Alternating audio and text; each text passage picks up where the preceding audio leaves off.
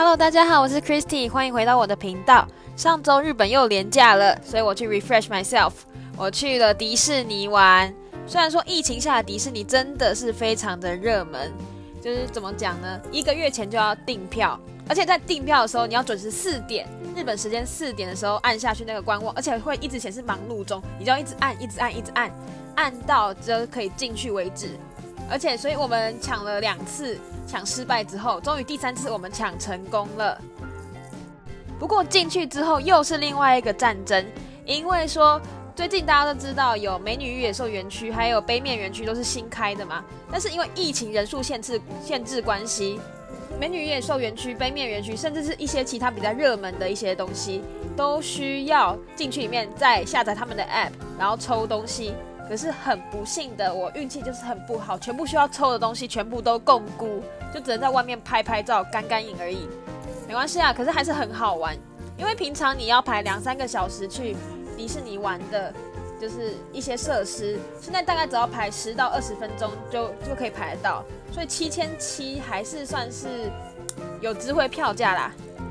不过不过，原本我们以为会有的灯光秀，它也没有了。就只有放烟火一下之后就结束，因为以往我去迪士尼的时候，他们都会有在城堡上面有投影一些卡通图案嘛，然后投影完之后，然后放个烟火才结束，所以我今年就非常期待可以再看到一些就是投影秀，但是完全没有，可能是因为要省经费的关系，因为今年就是日本企业大部分都亏损嘛，那所以没关系，但是夜晚的迪士尼还是非常的漂亮，因为现在冬天，然后圣诞节又快到了。所以就会有一些圣诞节特别的灯饰活动。对我今天想要讲的主题就是有关于就是日本的浪漫冬季，到底他们的灯饰还有推荐的一些就是赏灯的景点。好，前面铺陈有一点点太久了，所以立马来进入我们今天的主题。之前有提过，对于日本人而言，圣诞节是他们十分注重的节日之一。而在这之前，东京街头便会开始陆续点缀的各种圣诞灯饰。而这个时期也是最虐单身狗的一个时期，因为在夜晚气氛浪漫的灯光下，便是情侣们的最佳约会地点。而以下几个地点是我在东京去过，觉得很推荐的。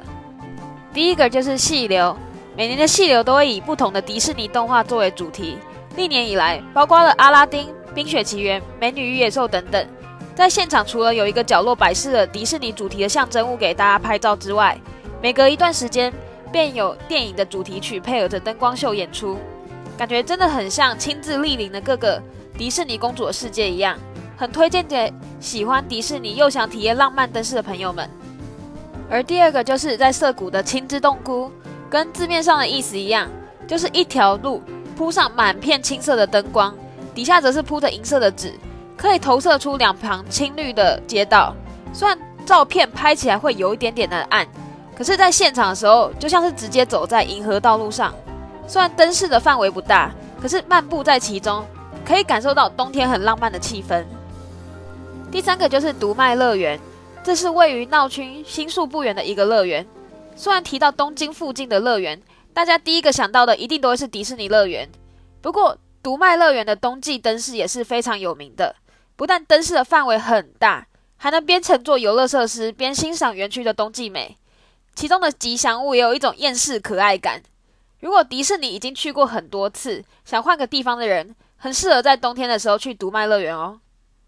除了以上三个是我非常推荐的之外，东京还有其他很漂亮的灯饰，像是惠比寿或者是六本木的灯饰。走在冬季的东京街头，完全可以感受到圣诞节的氛围。有伴侣的可以享受浪漫的气氛，没有伴侣也没关系。可以和三五好友一起去体验欢乐的过节气氛，沉浸在东京的美好。另外，除了东京的灯饰之外，我去过外县市灯饰，还有很推荐的，像是名古屋的 Nabana no Sato，中文叫做名花之里，那边非常的漂亮。它本身是一个园区，到了晚上有一条隧道，非常的美。然后我曾经在那边拍出一个非常漂亮的照片，很推荐给大家。另外呢？还有像是在大阪有一个阶梯，上面全部都是灯饰投影，然后阶梯的灯饰会随着就是时间有所不同的变化。还有像是我没有去过，但是也是非常有名的，就是灯饰景点，有九州的豪斯登堡，还有立木县的一个叫做阿西卡嘎弗拉瓦 Park 的地方，也是非常的有名。虽然这两个我都没有去过，之后有点想去踩点看看。好的，以上就是我对于日本冬季灯饰的一个分享，希望你们会喜欢。如果有机会的话，虽然今年应该是没有什么机会了，因为连我要回去台湾都已经回去不了了。真的，以后如果就是疫情结束之后，冬季有机会来日本的话，大家可以去以上这些地方踩点看看，真的非常的漂亮。虽然这样讲你们可能没有办法体会到，但是真的是实际去过，你们就会知道很值得去的一个地方。好的，那么我们就下次见喽，拜拜。